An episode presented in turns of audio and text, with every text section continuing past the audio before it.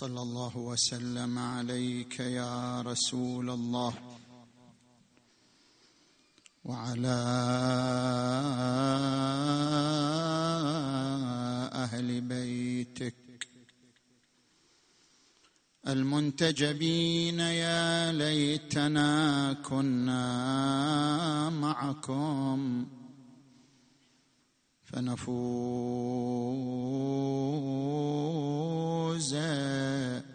فوزا عظيما.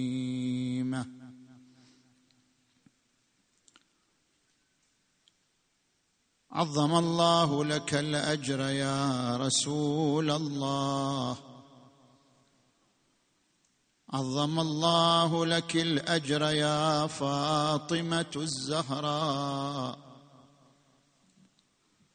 عظم الله لكم الأجر. يا آل بيت رسول الله. عظم الله لك الأجر يا عقيلة النساء يا زينب. كلهم في مصيبة أبي الحسن المرتضى. كلهم اليوم في حزن عميق. وفي عزاء عظيم وخوف وقلق على حياة أمير المؤمنين علي عليه السلام. لم أنسه لم أنسه إذ قام في محرابه وسواه في طي الكرى. يتمتعون.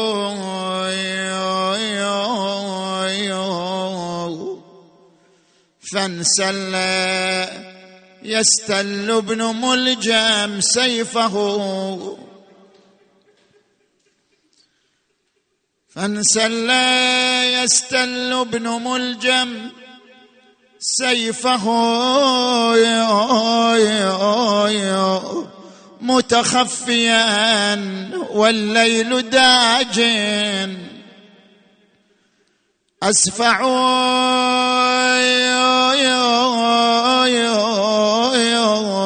ماذا حصل؟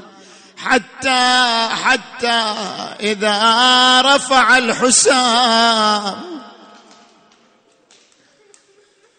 وكاد من جزع تخر له السماكل ارفع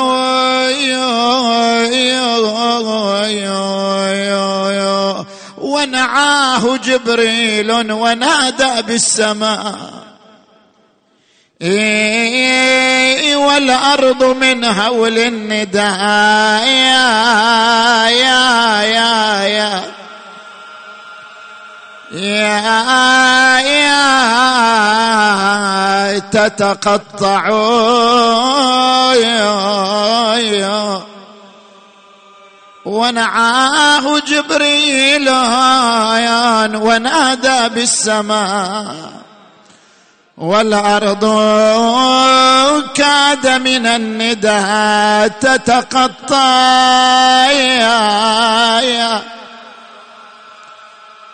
تتقطع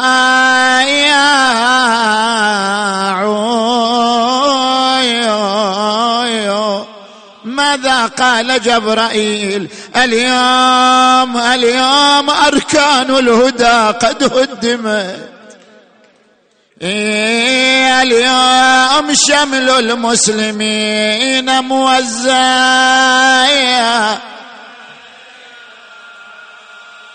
موزع يا يا يا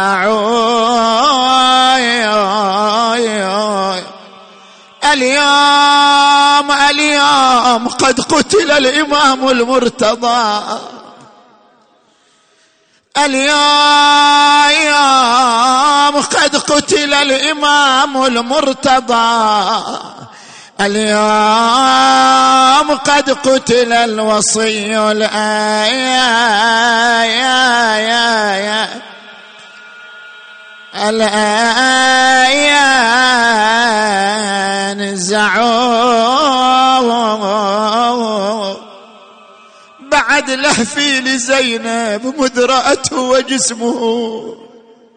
الله يساعدها. هي صاحبة المصيبة هذا اليوم. لهفي لزينب مذ رأته وجسمه.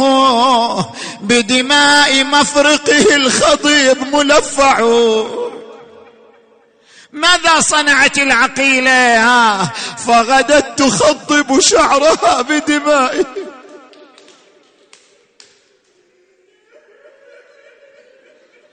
كل يوم لها مصيبة. كل يوم لها لوعة. يوم تشوف الدم يسيل من تحت ضلع أمها. ويوم تشوف الدم يسيل من مفرق أبيها. ولكن لا يوم كيوم أبي عبد الله. وغدات تخضب شعرها بدمائه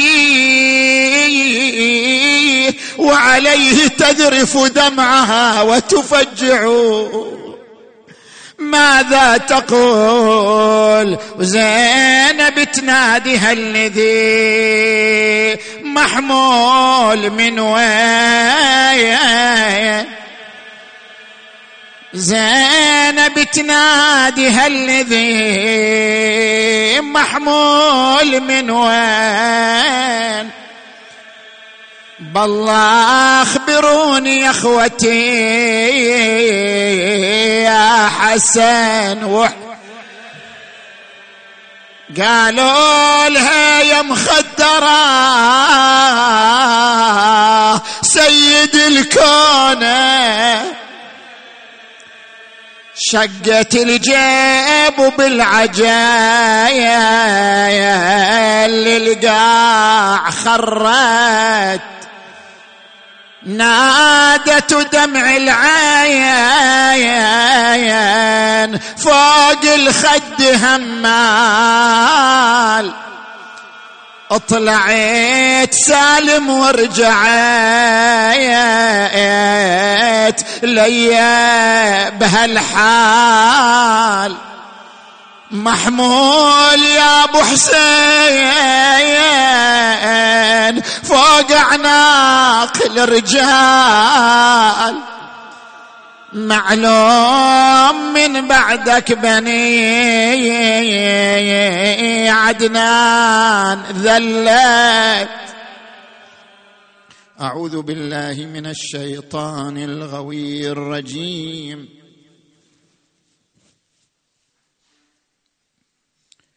بسم الله الرحمن الرحيم.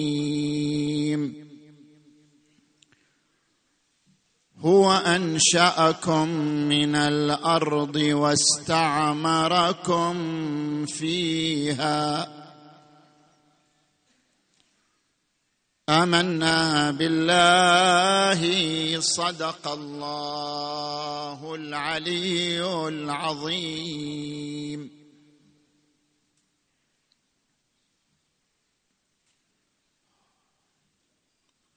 انطلاقا من الآية المباركة. نتناول ثلاثة محاور.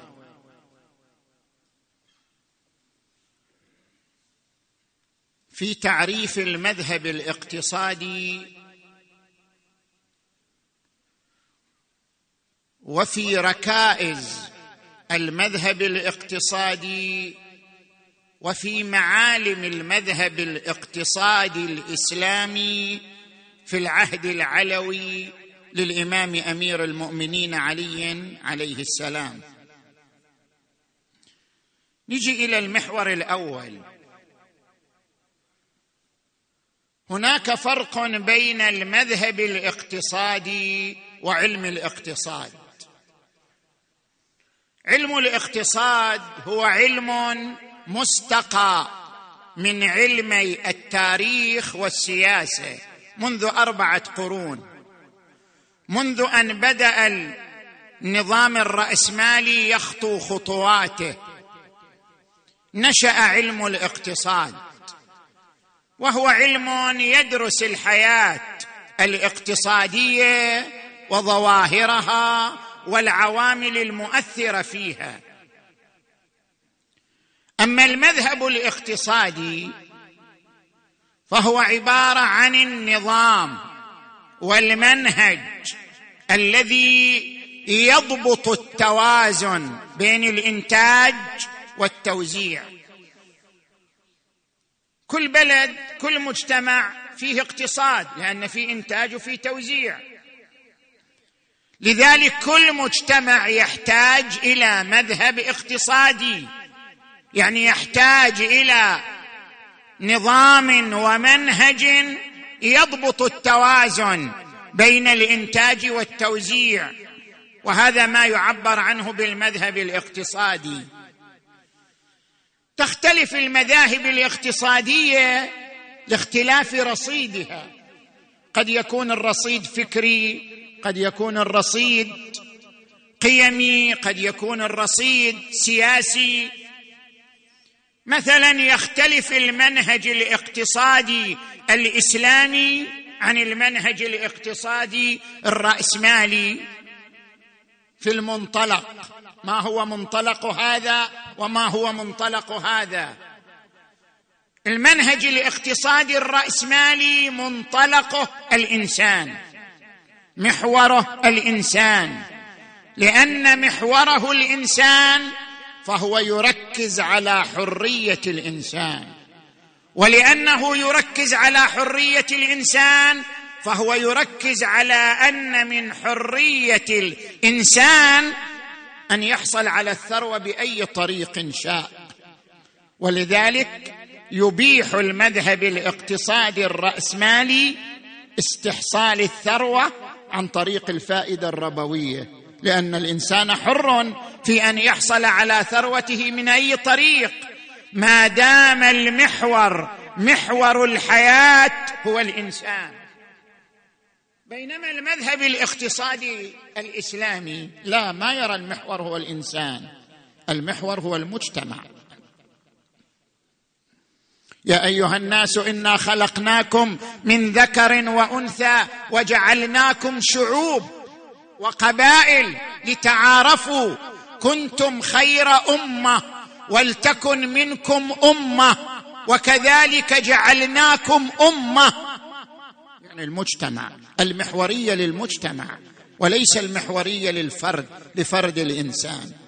أمة أمة تتكرر هذه الكلمات في القرآن الكريم لترشدنا إلى أن المحوريه في الفكر القرآني والإسلامي للأمة للمجتمع وليس للإنسان الفرد. لذلك يمنع الإسلام استحصال الثروة التي تدعو إلى حصول طبقية في المجتمع. يمنع الإسلام من أي طريق تكون تحصيل الثروة فيه لصالح طبقة على حساب طبقة أخرى. لذلك يمنع من الربا ويمنع من الاحتكار لأنه يفتح باب الطبقية ويفتح باب تفاوت مراتب المجتمع الإسلامي. فإن تبتم فلكم رؤوس أموالكم لا تظلمون ولا تظلمون. نجي إلى المحور الثاني.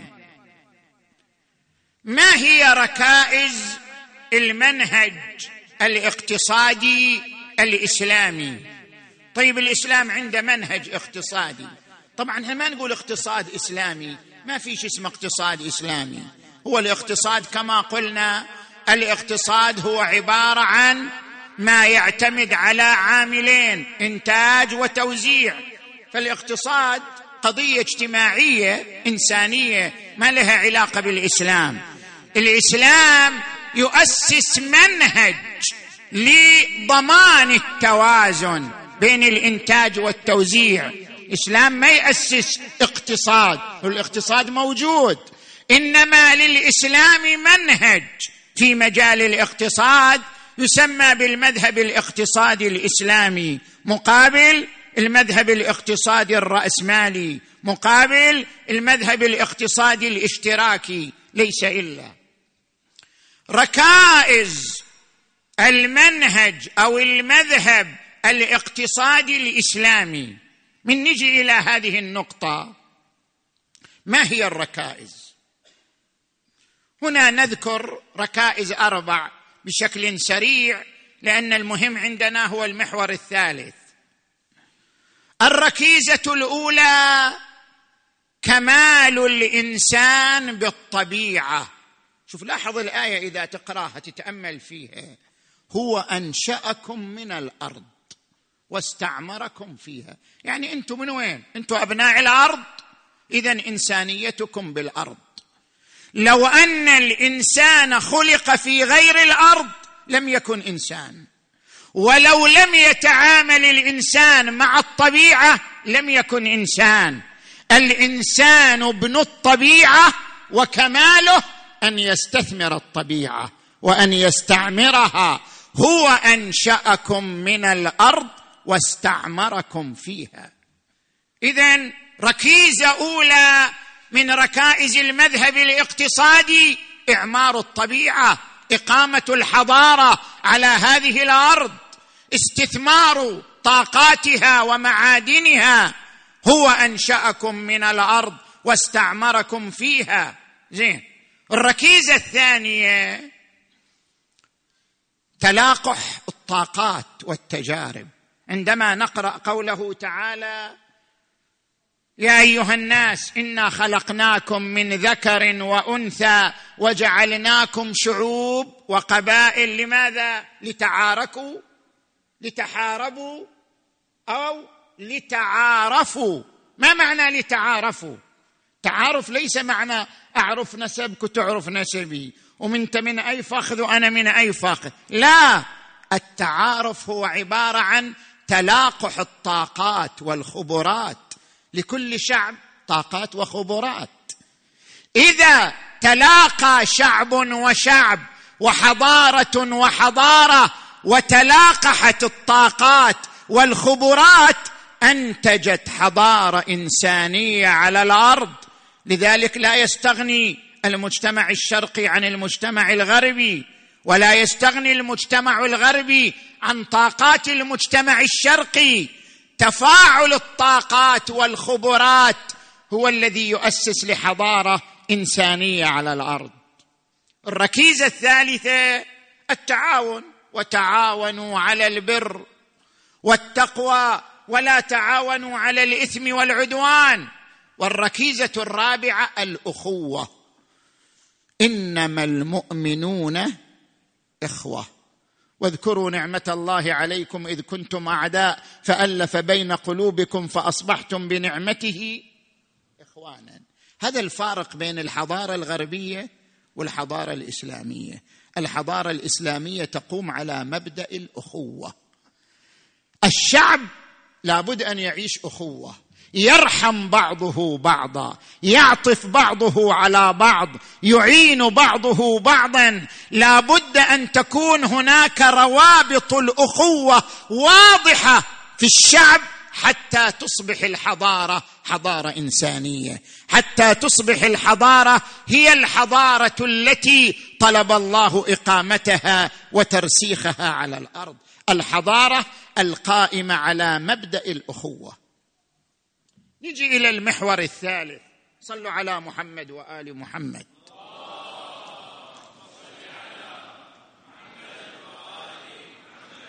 ما هي معالم المذهب الاقتصادي في العهد العلوي؟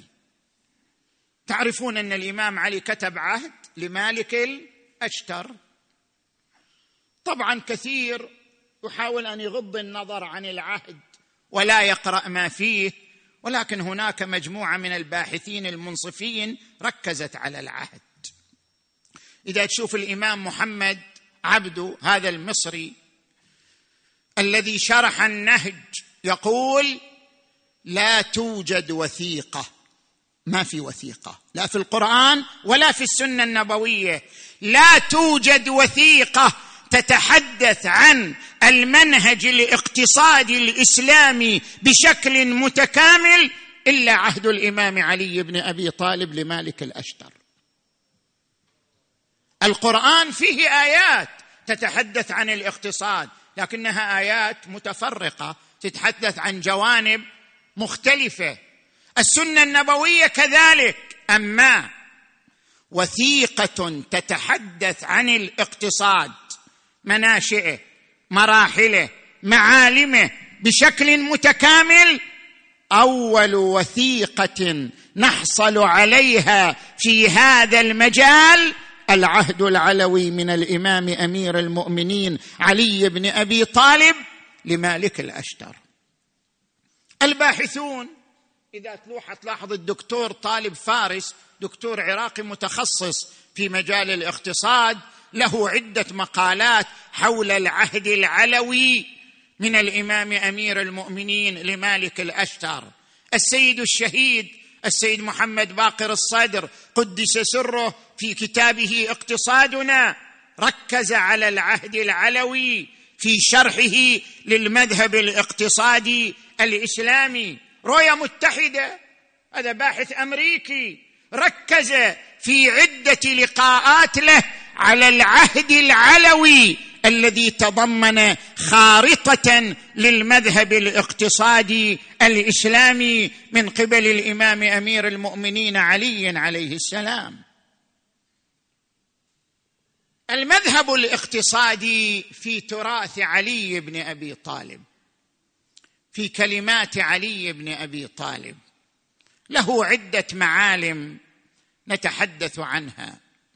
المعلم الأول التركيز على العدالة.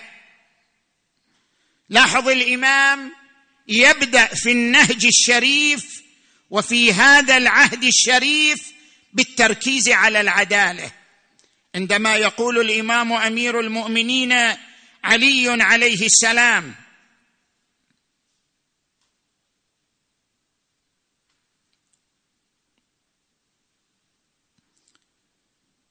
أنصف الله وأنصف الناس من نفسك ومن خاصة أهلك ومن لك هوى من رعيتك فإنك إلا تفعل تظلم. ومن ظلم عباد الله كان الله خصمه دون عباده وليكن أحب الأمور إليك أوسطها في الحق وأعمها في العدل. عدل انصاف وسطية منطلقات للمذهب الاقتصادي. عدل وانصاف ووسطية. شنو معنى العدل؟ العدل وضع الأشياء في مواضعها.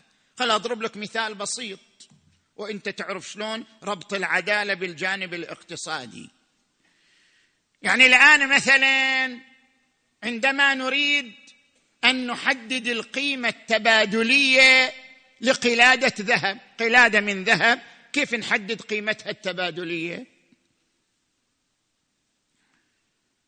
هناك عدة عناصر اشتركت في قلادة الذهب. المادة. الآلة التي حولت هذه المادة إلى ذهب. الفن والخبرة والجهد الذي قام به صانع القلادة. التاجر الذي نقل القلاده من المصنع ووفرها بيد المستهلك. عدة عناصر تدخلت في هذه القلادة. إذا نريد نحدد قيمتها. هل نوزع القيمة على العناصر الأربع؟ أم نجعل القيمة بإزاء ما قام به صانع القلادة من خبرة وجهد وفن؟ توزيع القيمة التبادلية على العناصر كلها أو حصرها في بعض العناصر هو ما يرتبط بمبدأ العدالة. العدالة أن تضع الأشياء في مواضعها. تدرس القيمة التبادلية للسلعة بلحاظ جميع العناصر والعوامل التي تدخلت في إيجادها وتوفيرها بيد المستهلك. هذا يسمى عدالة. الإنصاف هو تطبيق العدالة. العدالة ملكة والإنصاف تطبيق لها. مثل ما نقول التقوى ملكة والعبادة تطبيق لها. كذلك العدالة ملكة والإنصاف تطبيق لها. وأما الوسطية فهي عبارة عن القوانين المتحركة. رايح أذكر لك في بعض البنود أن عندنا قوانين ثابتة وعندنا قوانين متحركة. القوانين الاقتصادية المتحركة التي تضمن مواكبة النظام للمستجدات هذه القوانين المتحركة تعبر وتجسد حالة الوسطية. هذا المعلم الأول. نجي إلى المعلم الثاني. مفردات هذا المذهب الاقتصادي في العهد العلوي المبارك. نجي إلى هذه المفردات. المفردة الأولى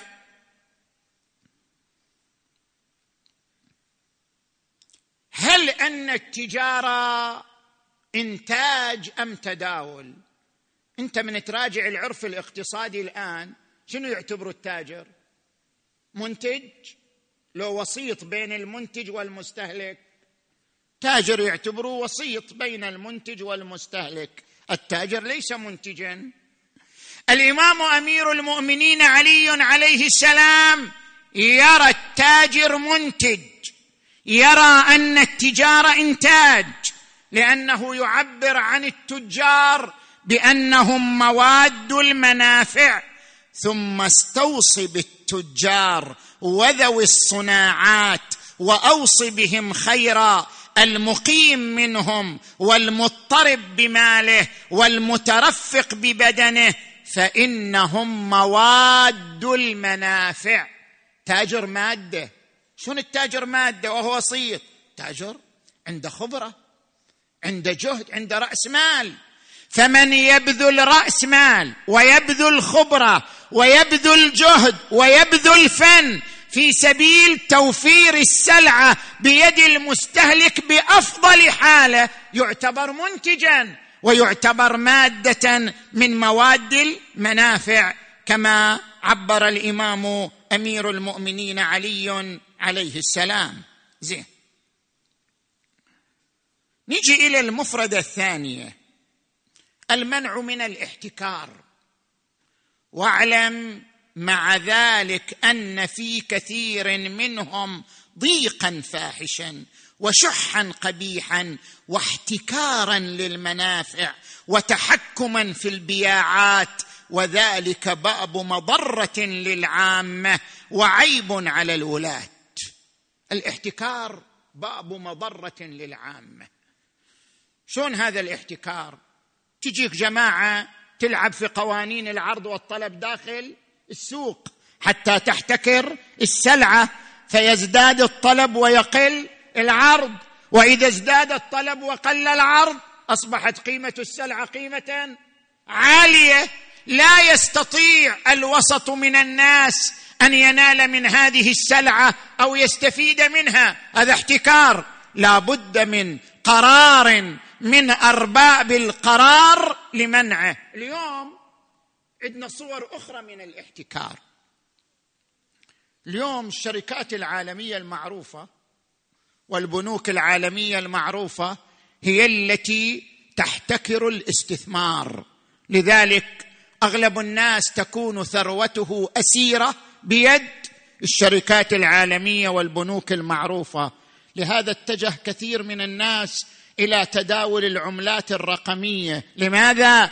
حتى يتحرر من أسر هذه الشركات الغول وهذه البنوك المستعمرة ليتحرر منها. أصبح يدخل عالم العملات الرقمية ليحفظ ثروته أو لكي ينمي ثروته بطريقة سهلة لا تكون ثروته بها أسيرة لهذا البنك أو لهذه الشركة. طبعا إحنا إن شاء الله في ليلة 22 يعني مو الليلة الآتية الليلة اللي بعدها رايح نخصص محاضرة تفاعلية يعني سؤال وجواب حول التعامل بالعملات الرقمية والأسهم وبعض المعاملات البنكية. إن شاء الله تعالى. صلوا على محمد وآل محمد.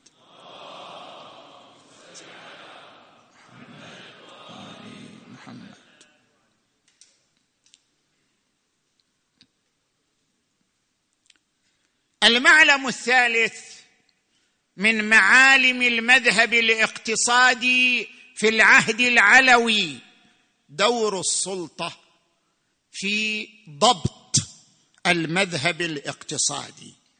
هناك عدة مجالات يستطيع أرباب القرار ضبط المنهج الاقتصادي. المجال الأول إدارة الموارد الطبيعية لاحظوا تعبير الإمام تعبير جميل. جمع بين الموارد كلها في عبارة واحدة. قال هذا ما أمر به عبد الله علي بن أبي طالب أمير المؤمنين مالك بن الحارث الأشتر في عهده إليه حين ولاه مصرا. شلون؟ قال عمارة بلادها. أول اعمر البلد.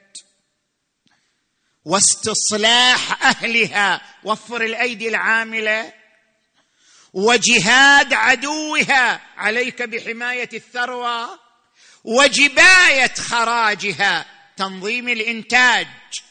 ذكر هذه العناوين الأربعة في سطر واحد يرشد إلى أن الإمام يطلب من مالك لأن مالك كان والي يعني صاحب قرار يطلب من أرباب القرار التوازن بين الإنتاج والتوزيع عمارة بلادها وجباية خراجها. عمارة بلادها إنتاج جباية خراجها توزيع.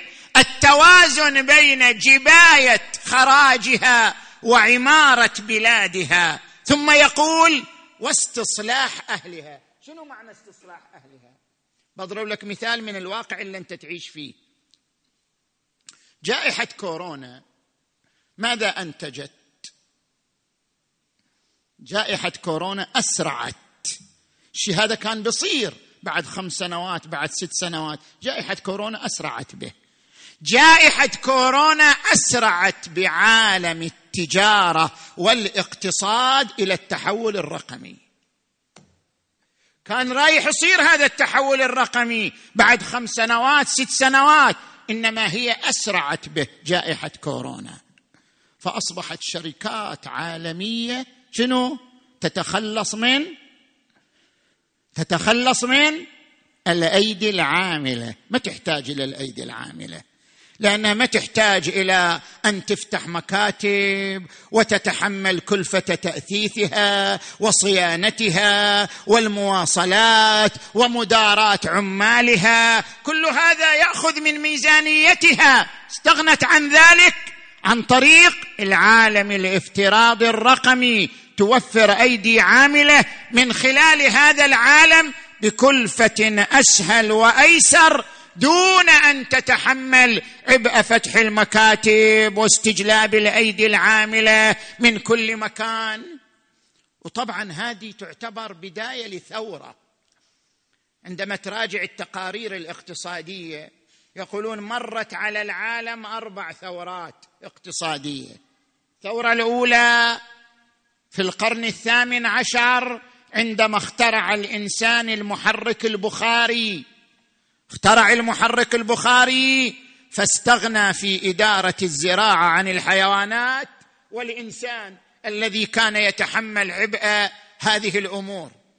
الثوره الثانية عندما اخترع الإنسان الكهرباء وأصبح يعتمد على الطاقة أكثر من اعتماده على الإنسان.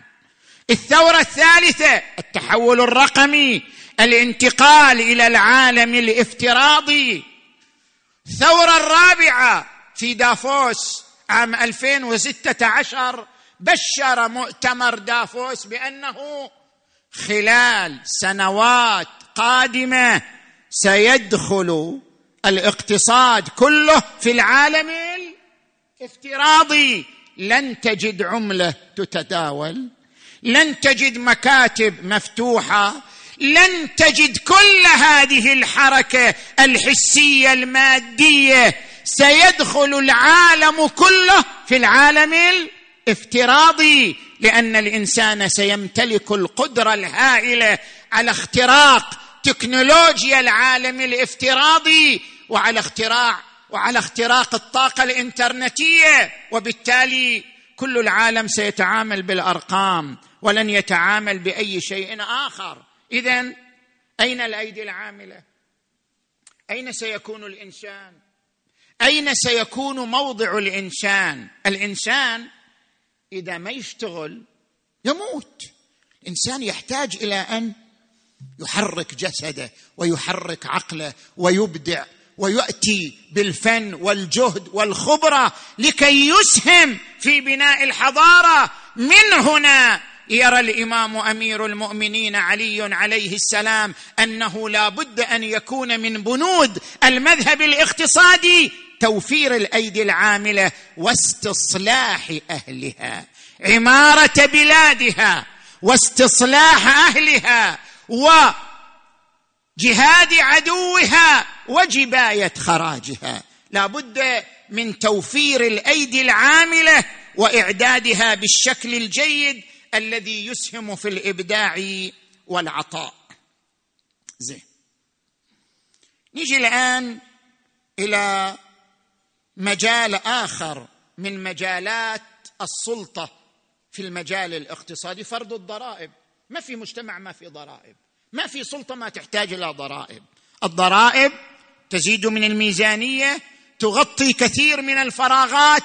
لابد من وضع ضرائب بالنحو الذي ينسجم مع المعدل. يعني معدل خلينا نسميه ارتفاع المال المعيشي. هذا لا بد منه الإمام علي وضع ضرائب. الإمام أمير المؤمنين وضع ضرائب في عهده. الزكاة معروفة. تعرفوا أن الزكاة في الأنعام الاربع في الأنعام الثلاثة. الإبل والبقر والغنم. الإمام علي زاد على ذلك. وفرض الزكاة في الخيل العتاق وفي البراذين. ضرائب كانت تحتاجها الدولة. ضرائب فرضها من أجل رفع ميزانية الدولة وتغطية الفراغات والمساحات الشاغرة آنذاك. زين. نجي إلى مجال ثالث تقوم به السلطة في المذهب الاقتصادي. رعاية القطاع العام. شنو معنى رعاية القطاع العام؟ لاحظ هذه العبارة التي وردت في العهد العلوي. وليكن نظرك في عمارة الأرض أبلغ من نظرك في استجلاب الخراج مو تهتم أن تأخذ من الناس اهتم أكثر بالاعمار والبناء والصنع وليكن نظرك في عمارة الأرض أبلغ من نظرك في استجلاب الخراج فإن ذلك لا يدرك إلا بالعمارة ومن طلب الخراج بغير عمارة أخرب البلاد وأهلك العباد. لاحظوا هناك فرق بين التنمية الاقتصادية والنمو الاقتصادي. هذا مصطلحان لابد من التفريق بينهما. النمو الاقتصادي هو عبارة عن قراءة أو دعم ارتفاع معدل رأس المال والتنافس الإقليمي في مجال التعليم والصحة والأمن. هذا يسمى نمو اقتصادي. أما التنمية الاقتصادية فهي وضع خطط وضع خطط تطويرية. من أجل تطوير جميع موارد جميع موارد النماء نماء الناتج المحلي الاجمالي لذلك وضع هذه الخطط بيد أصحاب القرار والإمام يركز على ذلك أن وضع هذه الخطط إعمار للأرض. ولتكن وليكن نظرك في عمارة الأرض أبلغ من نظرك في استجلاب الخراج. زين. خلينا نضرب مثال وننتهي من هذا المثال إلى المعلم الآخر. اليوم الصين ماذا تصنع؟ الصين تدعم الشركات شركات الإنتاج بمبالغ ضخمة من أجل أن تغطي الصين كل السوق العالمية. الصين اليوم غول غول عملاق. يريد أن يغطي السوق العالمية بكل منتجاته بكل مصنوعاته بكل مخرجاته بأيسر سعر وأجود خلينا نقول هيئة زين؟ وبالتالي يعجز الغرب عن منافسة الصين هذا الغول العملاق. يعني الصين بلد يدعم شركات إنتاجه في سبيل أن يكون معدل الإنتاج عنده يجعله البلد الأول في هذا المجال. هذا ماذا نتيجته؟ نتيجة مو بس الخليج أغلب العالم ستتعطل فيه الشركات الخاصة. ويذوب الناتج الإنتاج المحلي سيذوب. لأن المنتجات الصينية ستغطي كل الأسواق وسيكون بإمكان الإنسان أن يحصل على السلع التي يريدها بأرخص سعر وأفضل جودة بلا حاجة إلى أن يجهد نفسه أو يدفع المبلغ الأوفر في سبيل أن يحصل على السلعة المحلية أو المنتج المحلي. من هنا يركز الإمام أن وظيفة صناع القرار دعم الإنتاج المحلي ودعم الشركات المحلية المنتجة وليكن نظرك في عمارة الأرض أبلغ من نظرك في استخراج أو في جباية الخراج. زين. نجي الآن إلى المعلم الأخير مما ذكره الإمام أمير المؤمنين. طبعا أنتم إذا تريدوا ترجعوا للمصادر أنا ذكرت عدة مصادر تحدثت عن المعالم بشكل أوسع وشكل أدق وأعمق. إنما أردت الإشارة إلى أن العهد العلوي وثيقة اقتصادية لمذهب اقتصادي إسلامي متكامل. المعلم الأخير الضمان الاجتماعي. ضمان الاجتماعي كل دولة فيها ضمان اجتماعي. دور عجزة جمعيات خيرية زين. آه لجان معينة. بعض البلدان فيها شيء اسمه حساب المواطن يعني ينزل راتب للمواطن يسهم في دعمه ودعم وضعه. هذا يسمى ضمان اجتماعي. إمام أمير المؤمنين يتحدث عن الضمان الاجتماعي فيقول الله الله بالطبقة السفلى من الذين لا حيلة لهم والمساكين والمحتاجين وأهل البؤس والزمنه شنو معنى الزمنه يعني اللي عندهم أمراض اللي عنده أمراض مزمنة. طيب كيف يعالج نفسه هذا؟ كيف يحافظ على حياته إذا عنده مرض مزمن؟ لابد من ضمان اجتماعي. لابد من أن يتكفل به مؤسسه جهة والزمنا فإن في هذه الطبقة قانعا ومعترا فاجعل لهم قسما من بيت المال. لهم نصيب من خزينة الدولة وقسما من غلات صوافي الإسلام في كل بلد فإن للأقصى منهم مثل الذي للأدنى. واحد بالكوفة ياخذ نفس ما ياخذ واحد بخراسان أو واحد بمصر أو واحد بأرض الحجاز فإن للأقصى منهم مثل الذي للأدنى وتعهد ذوي اليتم منهم وذوي الرقة في السن ممن لا حيلة له ولا ينصب للمسألة نفسه. افترض واحد كبير سن ما يقدر يشتغل يعني يموت؟ لا لابد أن يتكفل له.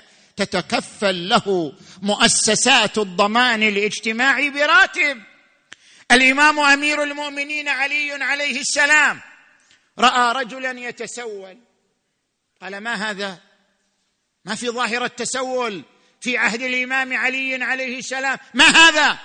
قالوا هذا رجل نصراني كبر سنه وعجز عن العمل فأصبح يتسول.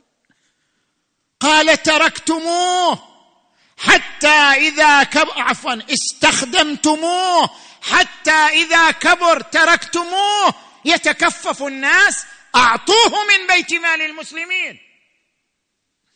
هو نصراني بس هو مواطن في الدولة. حتى لو كان نصراني بس هو مواطن له حق المواطنة له نصيب كل مواطن. اذا يعطى من الضمان الاجتماعي الراتب الذي يكفل له رزقه وحياته.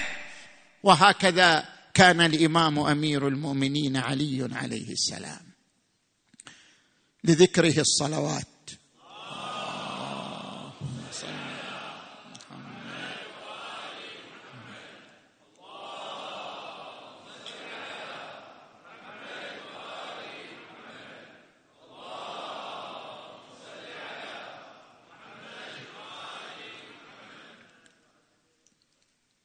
وكان بأبي وأمي يعيش عيشة المساكين ويعيش عيشة الفقراء. كان يخصف نعله ويرقع ثوبه ويأكل الخبز اليابس يرش عليه الملح والخل ويحمل جراب الطعام باللحم والخبز يدور به على فقراء الكوفة ينعشهم ويسقيهم ويطعمهم. بأبي هو وأمي لا يفتأ عن ذلك أبدا. كان يدور بنفسه على فقراء الكوفة.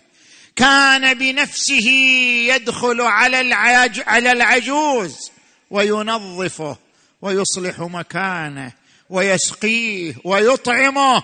إلى آن صارت الليلة الواحد والعشرين. إلى آن مرت الليلة التاسع عشر. فقد الفقراء شخصا يمر عليهم. فقد الفقراء انسانا حنون عطوف يدور على بيوتهم. تلفت الفقراء من هذا الذي كان يدور؟ من هذا الذي كان يقف بابا بابا؟ من هذا الذي يدخل على العجائز بنفسه يطعمهم ويسقيهم؟ من هذا؟ التفتوا جاءوا دخلوا الكوفة. وإذا بذلك الرجل الحنون وإذا بذلك الرجل العطوف صريع في محرابه فقد المسلمون أبا عطوفا فقد المسلمون أبا حنونا فقد المسلمون ذلك الحاكم العادل لذلك تجمهرت الأيتام تجمهرت الفقراء تجمهرت المساكين كلهم على باب ينادون وعليا ترى مصيبة عظيمة مصيبة علي بن أبي طالب. وكارثه كبرى عظم الله أجوركم لما سقط في محرابه وأمسك برأسه. قال فزت ورب الكعبة. لا يفوتنكم الرجل. ثم سقط مغشيا عليه. أقبل الحسن. أقبل الحسين. جلس الحسن عند رأسه. الحسين عند رجله. يمسحون الدماء عن جبينه وشيبته. أبا أبا من فعل بك هذا؟ أبا من الذي أفجعنا فيك؟ أبا من الذي قطع قلوبنا؟ ففتح عينيه والتفت إليهم. قال أولادي قتلني ابن ملجم. والان يدخل عليكم من باب كنده على يد رجل محب لنا أهل البيت. انتظروا. شوفوا القصة شلون صارت. حذيفة بن اليمان كان نائما. ذاك اليوم كان نائم بعدما يستيقظ. وإذا بزوجته توقظه حذيفة! حذيفة!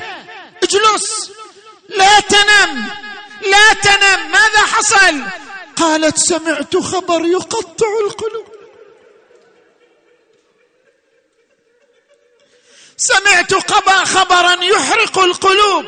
ماذا سمعت؟ قالت سمعتم يقولون قتل أمير.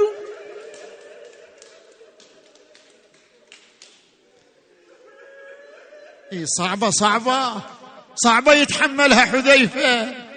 ماذا تقولين؟ فض الله فاك. أيقتل أمير المؤمنين؟ أيجسر أحد على قتل أمير المؤمنين؟ ألقى الشيطان في سمعك هذا. قالت بلى يا حذيفة سمعت. اسمع اسمع اسمع. النداء مرة ثانية. رجع رجع النداء. رجع النداء. اسمع. سمع حذيفة. تهدمت والله. تهدمت والله أركان الهدى وانطمست والله أعلام التقى قتل علي المرتضى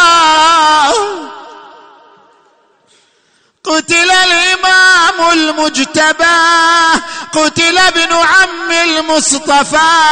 قام حذيفة فزعا مرعوبا من مكانه. قال ما هذا؟ هل صح الخبر? خرج من بيته. يقول لقيت هذا الرجل يريد أن يهرب. قلت أما سمعت الخبر؟ قال أي خبر؟ قلت مقتل أمير المؤمنين. قال لا أدري. قلت دعني نذهب معك حتى نعرف صحة الخبر. قال أنا مشغول. قلت أنت قاتله؟ فأراد أن يقول لا فقال نعم فأمسكت به مع نفر من المسلمين وجئت به إليكم. شو يقول للإمام علي؟ التفت إليه بصوت خافت. يا ابن ملجام ألم أحسن إليك؟ ألم أحسن إليك؟ قال بلى. ألم أعطك ما تريد؟ قال بلى. قال لم فعلت هذا؟ قال لقد سقيت السيف السم أربعين صباحا ونويت به أن ما أقدر أقول.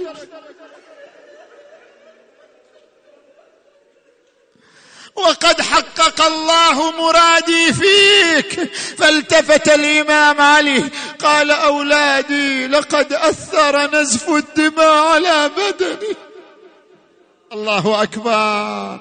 هذا داحي باب خيبر. هذا البطل العظيم.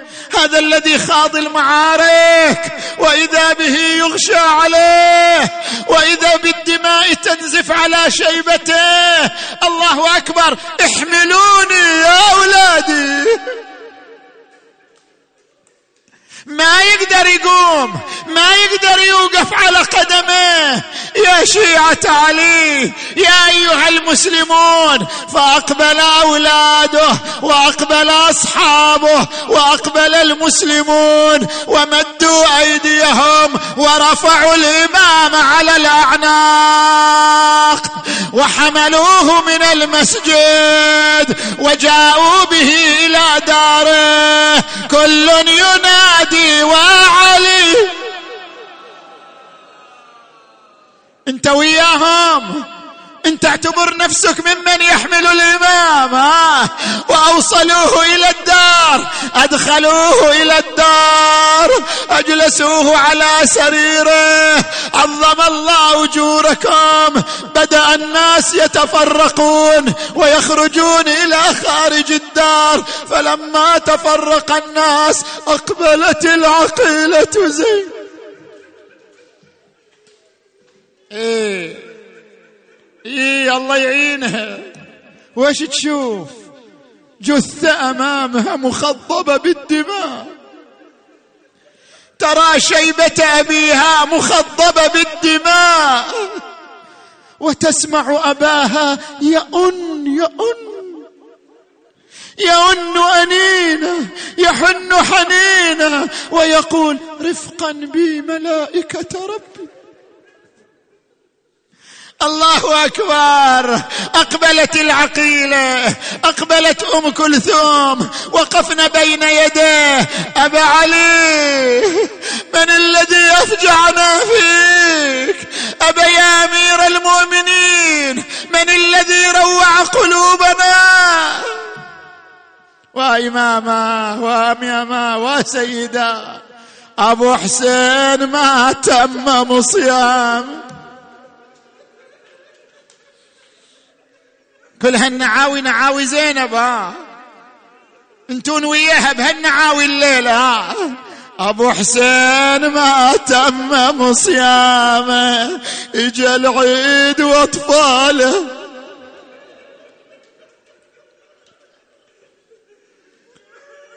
بعد بعد بعد عدها من النعاوي وش تقول؟ يومين والمحراب خالي. يومين والمحراب خالي وبعيوننا وحش الليالي. عسى بعيد البلد ترحل يا غالي. شقولا شقولا لليتامى الواقفة على الباب. أنا ما أقدر أقول لهم أبويا انصاب أيتام صغار وأطفال وفقراء واقفون على الباب ماذا نقول لهم؟ وهم يرتجون رؤية أبي الحسن. قشر علينا نزله الكوفة يا أبو حسين. فالك عسفا للسلام يا ضي العين.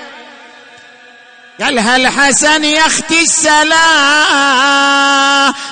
للابو منين؟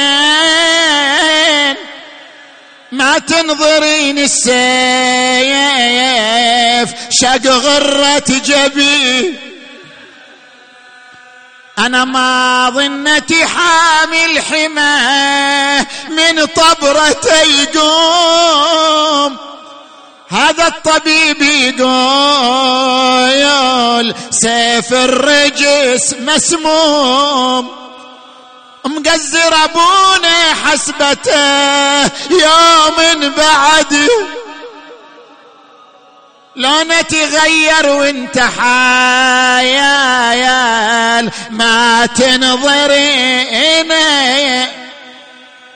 قالت يا خويا يا خويا نطلب من الله السلامة. قالت يا خويا نطلب من الله السلامة. ويقوم أبو الحسنين ويتمم صيامه ونعيد بزينة ولا نعيد يتم ونعيد بزينة ولا نعيد. يتامى قالها يا خي العيد لا تتذكرين يا أختي يا أختي يا زينب كان عيد عيد الشام. كان الخبر وصل يصير أبرك الأيام. وإحنا بعد ليلة ويوم ونصبح أيتام. عند الفجر كهف الارامل تفقدين قتلوه وهو في محرابه. يا الله. اللهم صل على محمد وآل محمد. اللهم بحق الإمام أمير المؤمنين وسيد الوصيين. نقرأ الآية المباركة. بسم الله الرحمن الرحيم. أمن يجيب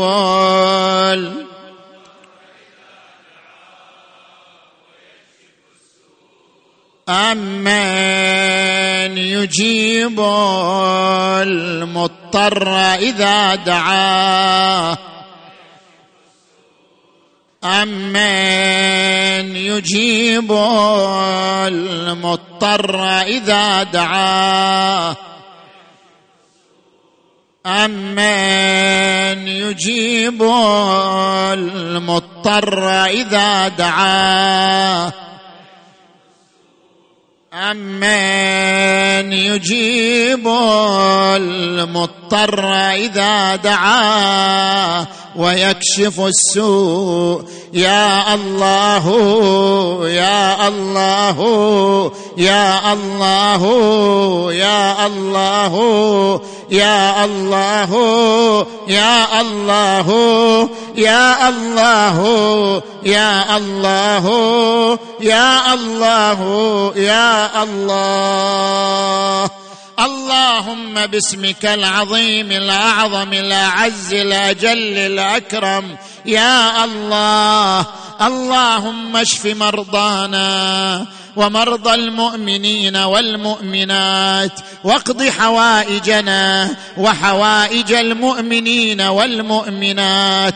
اللهم اغفر ذنوبنا واستر عيوبنا وكفر عنا سيئاتنا وتوفنا مع الأبرار. واجعلنا في هذا الشهر الشريف من عتقائك من جهنم وطلقائك من النار وسعداء خلقك بمغفرتك ورضوانك يا أكرم الأكرمين. اللهم صل على محمد وآل محمد.